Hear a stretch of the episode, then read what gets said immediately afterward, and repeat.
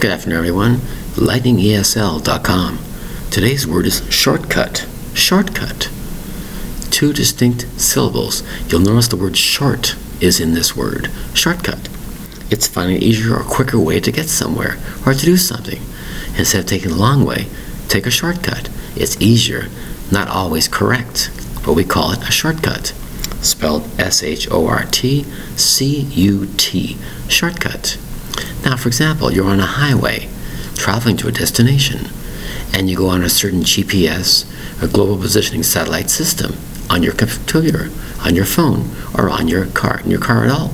It gives you a shorter version to get your location.